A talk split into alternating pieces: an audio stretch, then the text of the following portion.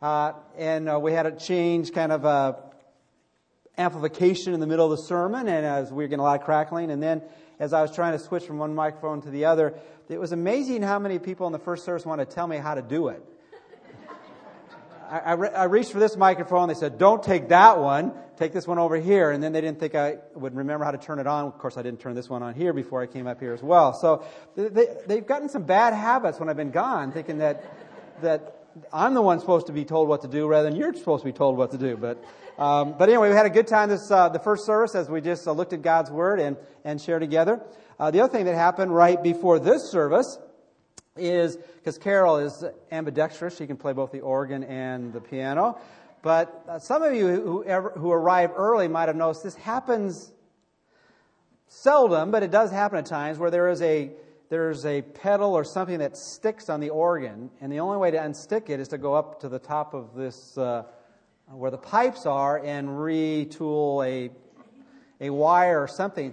The problem is, we've always felt that there is a need to know basis at the church. If you don't need to know, we're not going to tell you. Well, uh, just happened to be that Devin's the only one who knows how to change the chord. So we went up there trying to find it, but we could not find it, so the organ is not being played today, not because of any philosophical or spiritual reason. It's just that we can't play it. It makes a loud noise without being able to play the, the notes. So, so things happen in life. And just getting back from a cruise, just uh, thinking about that. Did you hear about the one, the cruise in Italy, where there was, you know, all kinds of things like that? And I was told right between the services, I always thought that that was a seldom experience. I, I mean, irregular experience. It doesn't happen very much. And and someone was telling me, yeah, if you go on the internet and there's the cruises and bruises, which is a great name for a a uh, internet site. And I guess it happens a lot more than you would imagine. That it's fairly regularly that those things. Um, have wrecks or whatever it might be. So uh, that's great to know after a cruise rather than before a cruise. But anyway, we had a great time, and and uh, there's possibility that I might share a few things in the weeks to come about some experiences we had as we had opportunity to see God's beauty and creation uh, in our trip uh, with some of the people at, at Grace Hills Church. But as we begin this new year, and you, got, you had opportunity to begin it without me, I did have uh, the privilege of listening to both messages on the internet. And just to remind you, if somehow you miss me or anybody else at Grace Hills Church, you can listen to us after the fact Uh, if you go down to www.gracehills.com. So, anyway, the sermons are on that. But this morning we began a series, and this is what our life groups will be studying as well, in the best sermon ever. Now, the best sermon ever is not preached by a 21st century preacher, but a preacher in the first century, the Lord Jesus Christ, and that's why we can name it the best sermon ever. Many of you have always prayed that I would preach a better sermon, and we tried that during the last series as we were going through the New Testament, and we did get through a goal of studying every single book in the New Testament, all 27 of them. Of them. And I entitled a, a, a series or a, a message in the book of Hebrews, a better sermon, because the, the use of the word better over and over and over again. And really, that theme was the transition between all the messages of the Old Testament and the message of the New Testament, that we, we get the clearest understanding of who God is as God became a man. And as Jesus came here to invite us to know who God is and enter into relationship with Him. Well, this morning we're going to be focusing on a passage of Scripture that's not a better sermon, but a best, the best sermon, because it's a sermon that's given to us in its greatest length as recorded in, in any of the four Gospels. So if you have your Bible, turn to Matthew chapter 5, and in a few moments we'll be getting to that, but I'm going to give you a little backstory before we look at the story in the passage we want to look at this morning. Now, if you looked at the outline, you said, well, Mike's still in his bad habits of every other message he preaches. He puts a lot of stuff in his, in his outline. Well, this is all just introduction, but basically today we're not going to study an entire book. We're going to look at one particular verse. But before we get to that one verse, I want to share a few other things as well. As we think about the, the, the, the Sermon on the Mount, it, it's, really, it's really a message in which God wants us to fully understand what it means to know Him and to follow Him. We said earlier in the service that our purpose as a church, which is really the purpose of any church that wants to be Christ centered and Bible centered, is, is to honor God by helping more people become fully devoted followers of Christ. Now, as we say that, we don't want it to be simply a cliche. Uh, to help other people become anything, you have to be what you want them to be. You have to know what they need to know, or you need to be what they need to be to help them go down that path. So, for us to help other people become fully devoted followers of Christ, we need to be fully devoted followers of Christ. And as I think about that, I, I try to think in, in, its most simplest terms. I, I, uh, I'm not that profound, but you're going to hear a very profound statement, not very complicated. What does it mean to be a fully devoted follower of Christ? A fully devoted follower of Christ follows the king and the words of the king. Uh, that's really what it's all about. You could put it this way A fully devoted follower of Christ follows Christ and the words of Christ. And both need to be true because we need to recognize that Jesus physically is not here. So we can't play Simon Says with him where he makes the motions and we repeat the motion. We can't play that tag game like children used to do follow me and you go wherever that person runs or jumps and tries to do everything they do because he's physically not here. So we follow him primarily by following his words. Now, we have the power of the Spirit to enable us to do that, but that's what it means simply to be a follower of Christ. Uh, Jesus kind of put it this way in Matthew chapter 4, verse 4. But he answered and said, It is written, Man shall not live by bread alone, but by every word that proceeds out of the mouth of God. And so that's the pattern for us to understand. He also said in Matthew 4 19 and 20, And he said to them, Follow me, and I will make you fishers of men. And they immediately left their nets and followed him. And so, as we think about following his words, hearing his words, and then following him, there, there needs also to be a sense of urgency about doing that. We should not be procrastinators as it relates to God's message to us if you've been a parent or you've been a child, all of us have been children, uh, we have been in a role in which people have tried to tell us what to do, particularly parents. And I, I had that experience with four of our children. And, and I know this will come to a shock to you, but sometimes when I would say things to my children, they wouldn't necessarily do it what? Immediately. You know, I'd ask them to do something and they thought they could do it whenever they wanted to. And, and you know, that can become a habit in life. And so, as we think about God speaking to us, once we understand what He wants us to do, then we need to do it now. We need to do it immediately. In fact, the Gospel of Mark really has that theme because the word immediately is used over and over and over again. When, when they were called to follow Jesus, once they understood who He was, they left their nets and followed Him, and they did it when? Immediately. So, what does it mean to be a fully devoted follower of Christ? Is to follow Christ or follow the King and heed, follow the words of the King. But as we think about that, what I wanted to do was to give you a little bit, again, of the backstory of, of the, the Sermon on the Mount, the best sermon ever as recorded in Matthew. So, what came before Matthew chapter 5? Matthew chapter 1, 2, 3, and 4. And, and really, Matthew presents Jesus as the king. And he presents him not only in terms of this is who he is, but why we should believe that he is. And if there was a king, a king of kings and lord of lords that would come to this earth, we would say, well, what would be some of the things that would indicate that he is who he claims to be or who others claim him to be? Well, one in Matthew chapter 1, it would be not too surprising that the king would come in a, in a powerful way. And so in chapter 1, we have the king's miraculous birth. You know, that's what Christmas is all, all about. It's all about recognizing that God invaded history and he did it in a miraculous way by way of the virgin birth. Now, that makes sense. Secondly, if, if he is a king, then, then a king ought to be honored or worshiped. And we see even in Matthew chapter 2, the wise men came and they worshiped him.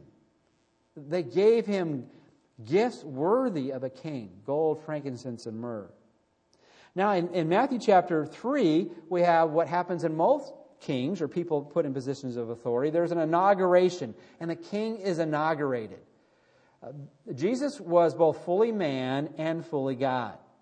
And as man, he grew in, in stature and in favor with God and men, and in wisdom as well. And so, those silent years between probably age 12 toward age 30, we don't know a whole lot about what Jesus did other than he, he matured as a physical being.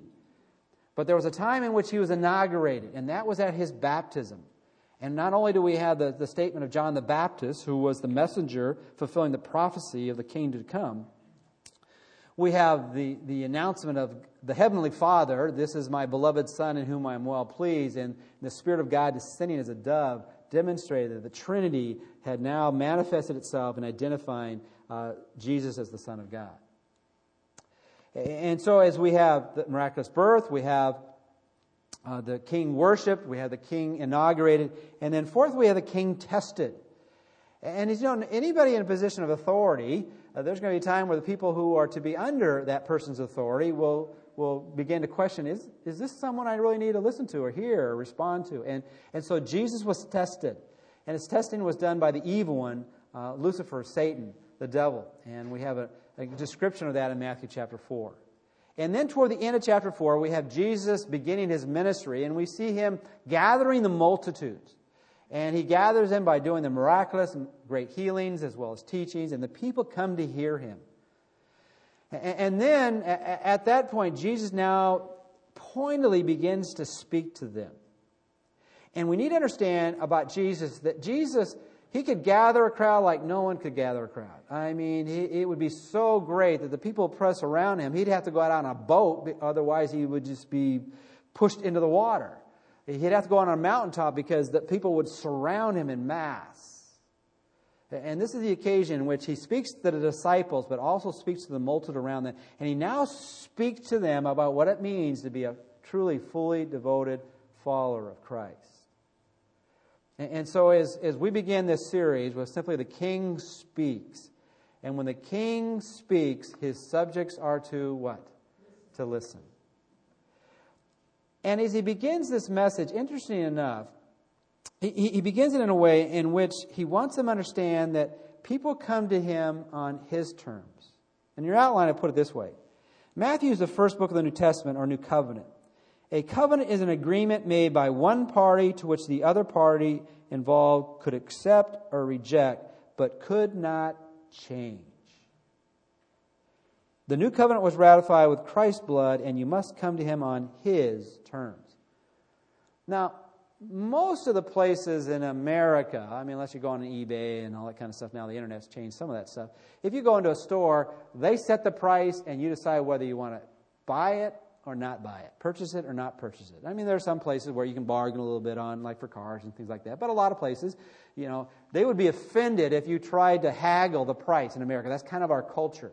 But in a variety of places in the world, they, they not only uh, are not surprised if you haggle, they would be, um, they'd almost be miffed because it's a game to them. They, they want you to, to, to bargain and, and try to uh, get a price that you want to pay when it's really the price they always wanted to pay because they set it way too high in that whole process.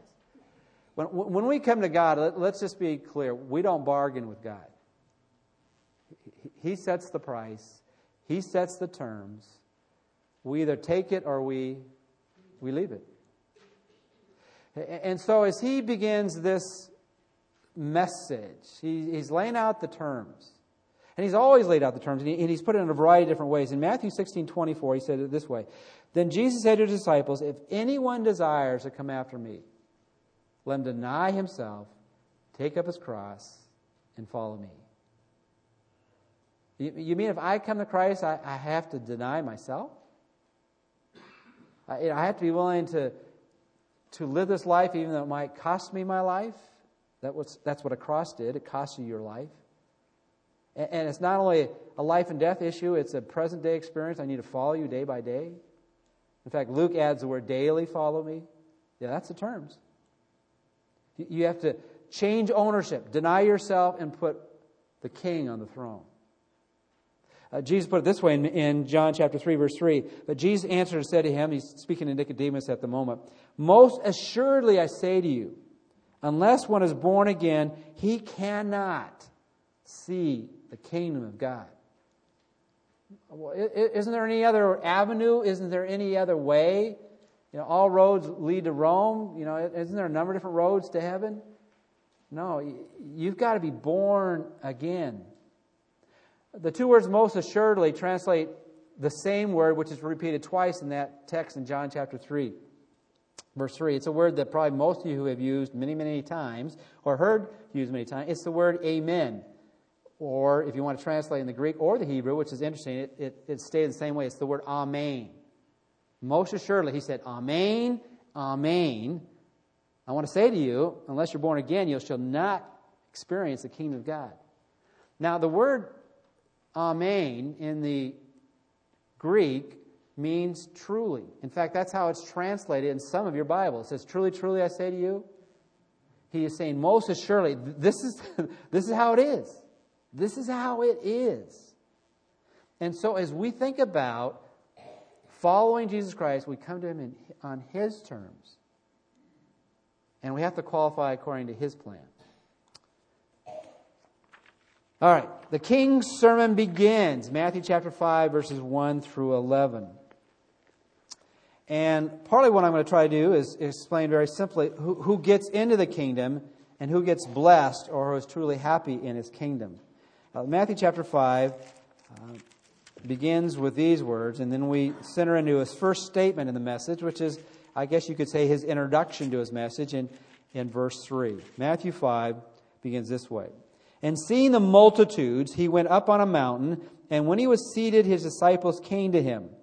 Then he opened his mouth and taught them, saying, now, I hope you got that. I've, I've said this before on Sundays. As you, as you look at Jesus, particularly in this text, you find out that when he preached, he sat, which probably implies everybody else what? Stood. Now, don't you think we ought to be much more of a biblical church, and on Sundays I ought to sit and you stand? It was a, it was a position of a university where he was, he was the teacher, and they came to, to be at his feet. Jesus was going to be speaking into the hearts of the people that day. And it was interesting that there was a group of people. This is all, this is all introduction now. This, the message hasn't started, so just relax. No, this is the message. Is that as people came to hear him that day, they were like people today. They, they all had their agendas and they had all their, their uh, assumptions, presuppositions about what, what really mattered to God and, and what it meant to really know God, to be part of what God's program was all about.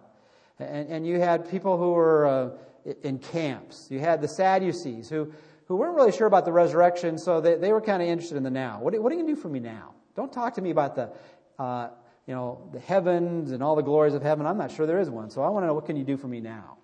And you had the Pharisees who who wanted to earn their way to God, and they were really kind of committed to the resurrection, so they were kind of looking for the hereafter, but they, they, uh, they thought they could earn their way to God. And then you had the zealots, and the zealots were all, they were all tied up in politics. Now, none of you are ever tied up in politics, right? You really don't have any, yeah, but they were really tied up in politics. They, they decided that the, the key to, to a happy life, again, we're talking about being blessed, was to somehow uh, get the political thing right. Overthrow Rome and get them back in power. And if they got themselves back in power, then uh, it would be a land filled with milk and honey again. And then you had the Essenes. The Essenes, they were in some ways maybe the most spiritual of the group. They, they really felt they needed to separate themselves from all the sins of the people in their world. And they were kind of monastic in many ways. And, and they were very, uh, very careful about um, being compromised by the world, even the religious world that day. And then you just had the rank and file people, the, the, the independents, you know, the, the, the, just the people out there. And for most of them, there wasn't a huge middle class. There was a rich class and a religious class, and then there were just poor people. Okay? And, and they looked at their lives and they said, it's hopeless. what do I got? I, I, I, am not, I'm not strong enough to be a zealot. I, I, I don't want to get in this war and try to fight the political battles, and, and I, am not, I'm not religious enough to be a Pharisee. And the Sadducees, that doesn't sound very good. I, the, my only hope for life is there's a better life after this. And the Essenes, uh, I, I got to put food on the table. I can't be monastic. And they were just thinking, that what, what hope is there for me? If I can get this, the crumbs from God, I'll, I'll, feel, I'll feel great, awesome. And so, to this, he, he begins to speak into these people's lives, and he says, I, I want you to know that there's an opportunity to be blessed. In fact, this opportunity is really for everybody.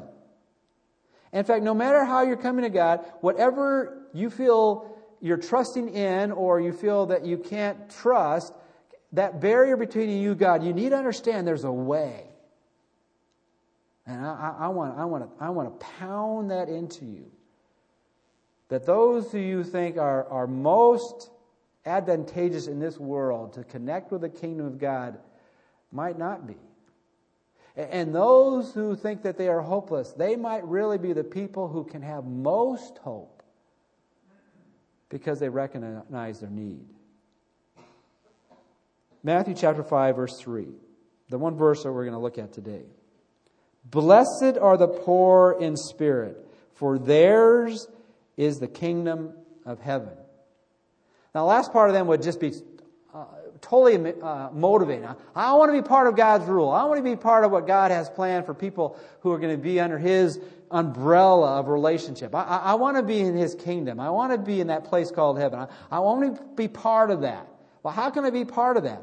Well, you, you need to be poor in spirit. Poor in spirit. And then he even added that first phrase if you're poor in spirit, you'll be blessed. Blessed. The word blessed there is an interesting word. Blessed. It, it, it's a word that has been misunderstood by people that day as well as today. When, when we think a person is blessed, uh, we might think in a variety of different venues. We might think a person is blessed because they have musical talent. Or we think a person is blessed because uh, they're very athletic. Or we might blessed because they have a great mind. They might be blessed because of certain accomplishments that they've been able to achieve in this world. Or maybe they've been blessed with financial resources. Or maybe they've been blessed with a, with a variety of things. We look at something external. And, and there's nothing fully uh, in error thinking that way because any good gift that we get uh, and experience in this life comes from above. But Jesus was taking this a step further. He said, I'm not just talking about externals, as most people do. Uh, in your outline, I put it this way Blessed means happy, fortunate, blissful, or probably a better word for us related to would be joyful. There were a couple Greek writers that really kind of got it wrong in terms of the depth of the meaning. Homer used it for being wealthy, and Plato used it for being successful. Now, it's, you are blessed if you are wealthy, you are blessed if you are successful, but you can be wealthy and successful and not be blessed. There are a lot of unhappy people, unjoyful people who have all kinds of financial resources who are very, very successful. Uh, probably we've all heard that cliche that, that people like to, you know, as they begin life, they want to climb up the ladder to success. But some people, when they climb up the ladder to success, when they get to the top, they realize the ladder was on the wrong wall. That success did not bring them happiness. Now, there is a blessedness in being successful, there is a blessedness in being wealthy, but if there's nothing happening internally, then you're not blessed. A lot of people win the lottery, don't become happier, they become more neurotic. What does it mean? It means having inward contentment and not to be affected by circumstances. It's that person who is, who is joyful no matter what's going on. It's that person who is content. And, you know, it's, it's not based on a good hair day or any other type of day. It's based on what's going on on the inside, not on the outside. It is a state of joy and wellness of soul.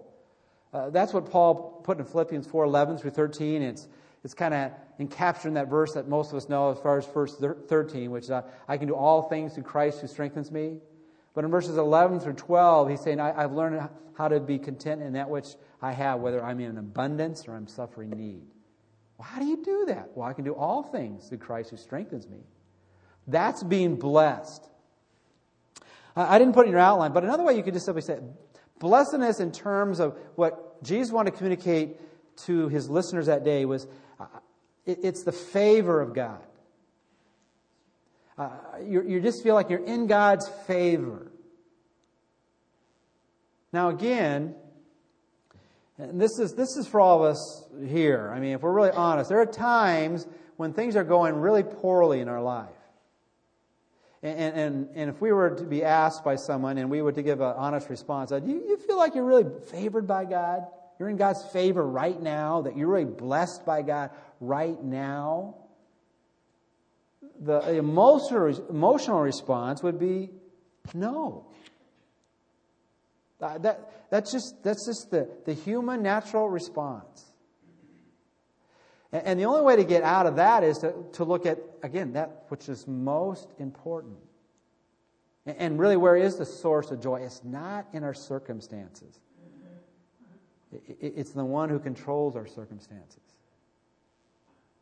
It's understanding that, that, that God never leaves us, that His presence is always abundantly there, and, that God not only has a plan for us now, but in the future, and that we can rest and trust in Him. So, as we begin this new year, in fact, let me give you, some of you struggle with verses. Okay, Th- this is a doable verse for free this week. Uh, memorize this verse this week. Blessed are the poor in spirit, for theirs is the kingdom of heaven. And after we finish this morning, just throughout the week, do some self examination. Am I really a person that could self describe himself or herself as a person who's poor in spirit? Well, what does that mean? What does it mean to be poor in spirit? Well, let's just break it down very simply. Poor means to, literally means to shrink or to beg or to be destitute. Or to probably put it in a better way, it's a person who recognizes that they're in need. If I'm poor financially, if I have a bill to pay that I don't have resources to pay, I, I, I know I'm in need. I know I am I'm destitute. I am I'm shrinking back because I, I don't know how I'm going to make ends meet. And, I, and I'm desperately in need of, of help or provision from an outside source because I've, I'm at the, at the limit of what I can do. And, and people who are in real poverty, it's not just uh, not being able to buy the latest toy or tool. It's, it's a person who is in real need for the, the, the essentials of life. And, and what, what Jesus was saying to them look at, I, I don't care whether you're on the top of the financial world or at the bottom. If you're going to be part of the kingdom of God, you need to see yourself as in desperate need to the point where you are, you are begging God for his rescue. That's what it means to be, in, to be poor, is to, to see your desperate need. And of course, it's combined with that second point in, that, in, in the spiritual realm. Spirit means the immaterial and contrast with the material. The inward part of us, it is who we really are on the inside you know, Paul put in Romans chapter 7 that within us there's, there's, there's, there dwells no good thing, and, and, and that we, the things we want to do, we can't, and things we don't want to do, we do. And, and who's going to who's going to free us up from this whole experience of struggling and our, in our, in our, in our life? And, and that's a great place to be because it points us to the only one who can help us in our struggle, and that's a living God. You know, there's a lot of ways to present the gospel, and we have recently tried to make clear the ABCs of the gospel. Hopefully, you, you, know a, a, an explanation of the message of Christ clearly. But the ABCs are A, you need to admit your need and then turn from your sin. What does that mean? It means you recognize you can't do it on yourself, that you're, you recognize you are poor in spirit, that spiritually you have nothing to offer to God. And the only way that your, your, your poverty in spirit can be made rich is for God to give you the riches that are found in Christ. That your sin is, is living your life on your own power. It's living in rebellion against God. It's, it's living thinking that you can do it on yourself. And you turn from that sin so that all the other sins can be covered as well. No one ever comes to God until first they admit their need and are willing to turn from their sin of living their life on their own. It's the same way. No, no one ever goes to a physical doctor unless they think they're what? They're sick. You know, no one cries out for financial help unless they know they're, they're poor. They're in need. And then, that's the A, admit your need and turn from your sin. The B, believe that Jesus fully paid the penalty for your sins and rose again. That your poverty caused by your sin can be forgiven by the Christ who came to die for the penalty of your sin and then rose again. And then C, commit. Commit to follow Jesus as Lord God and Savior of your life. Surrender yourself fully to Him. Well, Jesus began his sermon with, with calling them to experience blessedness, to experience the favor of God. to experience a joy that is not dependent upon circumstances, to a, to a life where you see the purpose of life in the midst of things being a mess in life, to, to experience a life that you felt was only reserved for those who were favored physically by God, who were filled with riches or, or talents or gifts or whatever. And he said, this is, this is for everyone. What do you want in 2012? personally? What would we want in 2012 for us collectively? Sometimes I'm, you know, I, am kind of a goal-oriented person in, in, a variety of different ways, um, and, and, I, can honestly say I, I've, I don't think I've ever reached any of my goals. Partly because my goals are way up here. Now, I've, I've had, some things where I've kind of got closer which gives you a sense of I'm, making progress. And, and sometimes, particularly, that kind of gets from reading the, the Old Testament, and New Testament. I mean, this is a pretty challenging book. And there are some things in here that can be discouraging because, man, I just haven't got that, you know, wired yet in my life. But on the other side of the coin, there are some things in the scripture that are available for all of us because it's on the lower shelf. See, this is doable. And the only thing that will not make it doable is not willing to make it work in your life. See, all of us in 2012 can experience the favor of God if we're willing to. All of us can experience individually and collectively the favor of God if we're willing to be people who recognize our desperate need for Him to rule and reign in our life. See, this is available for everyone. Anyone can be poor in spirit if they humble themselves before God. Now, it's again, it's, it's both sides of the coin. It's available for us all, but it's not always easy because pride or self sufficiency or distractions whatever might be come in so easily. But, but we can be a blessed people, a blessed church if we come to Him desperately in our need, being poor in the inward part of who we are. Remember what uh, it was told when David was chosen as king and he was the most unlikely candidate? And that's really what Jesus was trying to say to these people here. I know you feel like you're unlikely to be blessed by God, but I want you to know that, that God is, you know, 1 Samuel 16, 7, God does not look at man like men look at other men. Now, men look at men on their outward appearance, but I look at people from the inwardness of their heart. And so he chose David, who was the most unlikely of all the sons of Jesse, because he looked at David's heart.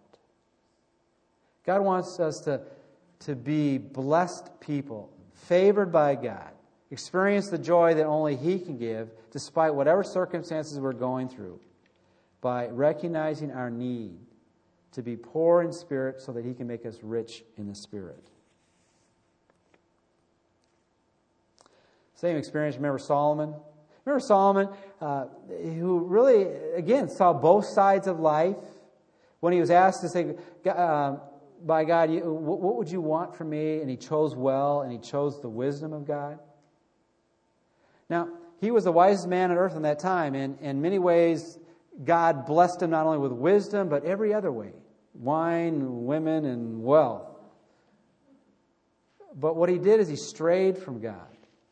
And the end of his life, even though he had been blessed so much externally, he, he wrote that message in Ecclesiastes vanity, vanity, all is vanity.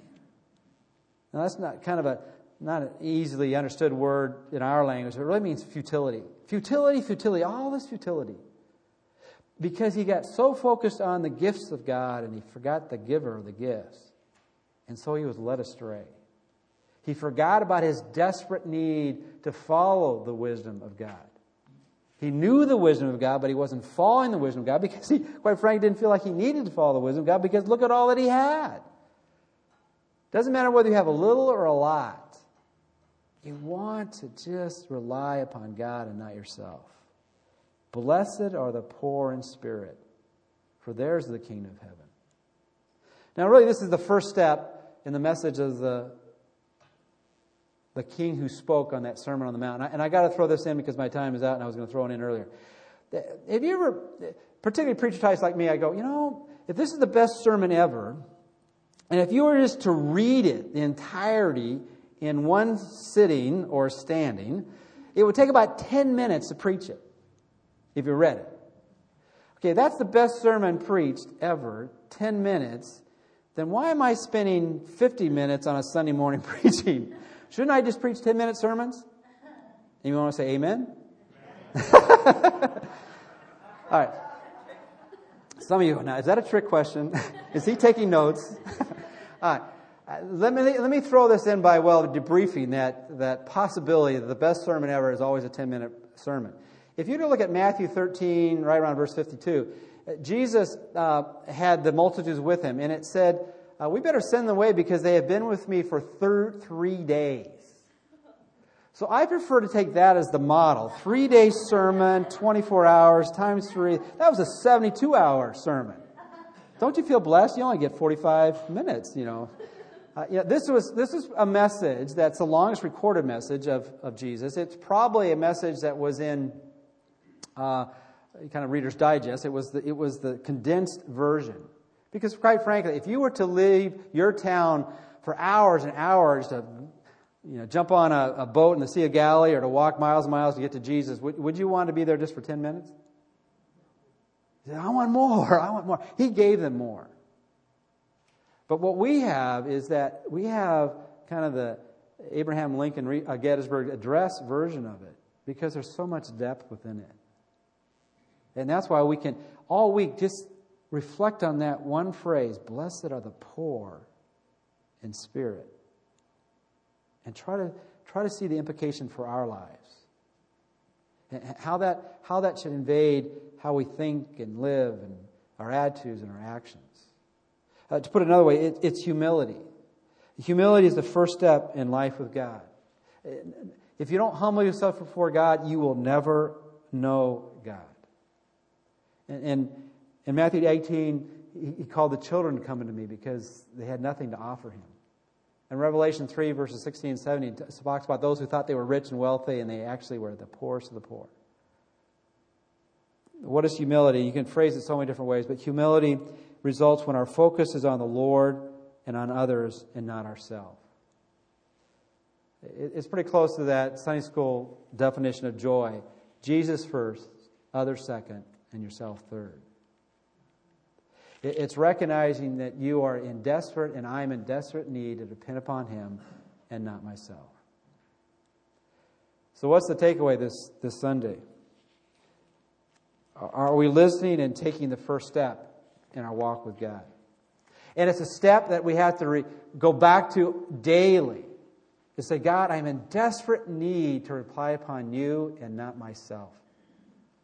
Because I am poor in my own spirit, and I'm only rich when I'm following after your spirit. As I try to be a faithful follower of the Lord Jesus Christ. Let's pray. If I pray as we encounter the words of Jesus in this message delivered on a, a hill and above the Sea of Galilee, that we might not just hear the words, but we might respond to them in obedience and, and not only in the external, but also in the internal commitment to you. Help us to be a people that rely upon you and show you to others. And we praise in Christ's name. Amen. As we close this morning, we're going to sing.